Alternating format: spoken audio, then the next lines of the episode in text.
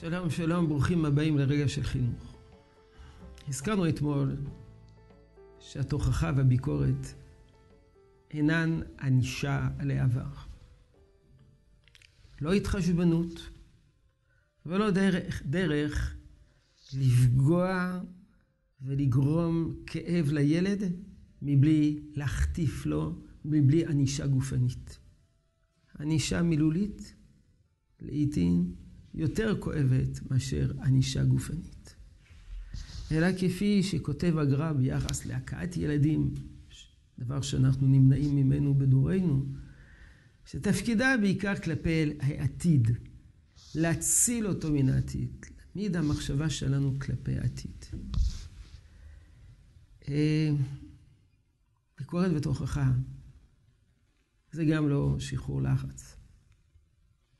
הגר"א כותב ביחס להכאה, שלא יכה אותו דרך כעס.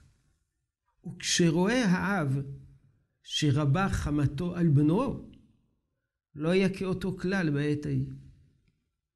אותו דבר. אתה מתפוצץ עליו. אתה, הוא עשה דבר, ואתה בא לך לזעוק לשמיים ולהגיד לו. זה בדיוק הזמן שלא להשמיע תוכחה וביקורת. כי מה יהיה? אתה, אתה תוכיח אותו מתוך כעס, אתה תאבד את עשתונותיך. דברי חכמים בנחת נשמעים. לא רק בגלל שרק ככה הם נשמעים, אלא כיוון שאך ורק ככה יש בהם תוכן. והם עשויים להישמע, והם עשויים להשפיע. וראינו, למדנו, עיקר מטרתה וצידוקה והצדקתה של התוכחה, שבכל אופן, גם אם היא נאמרת בצורה מנומסת ובצורה נעימה, היא פוגעת. היא פוגעת. היא כואבת. האמת כואבת. אבל מטרתה היא חינוכית. מטרתה היא כלפי עתיד.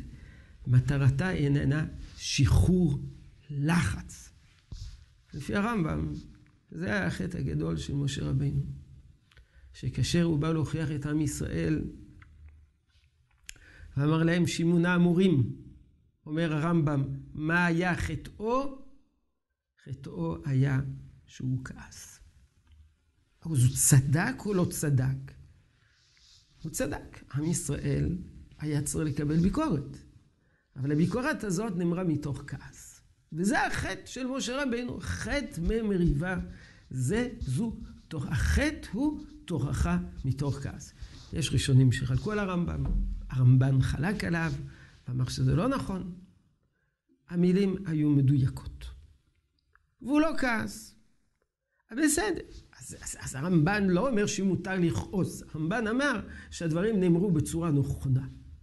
אבל אין מחלוקת שתוכחה מתוך כעס היא תוכחה פסולה, היא תוכחה שאיננה ראויה, מפני שהיא באה באופן פסיכולוגי לעזור לך לעבור, אתה ההורה, לעבור את התקופה הקשה.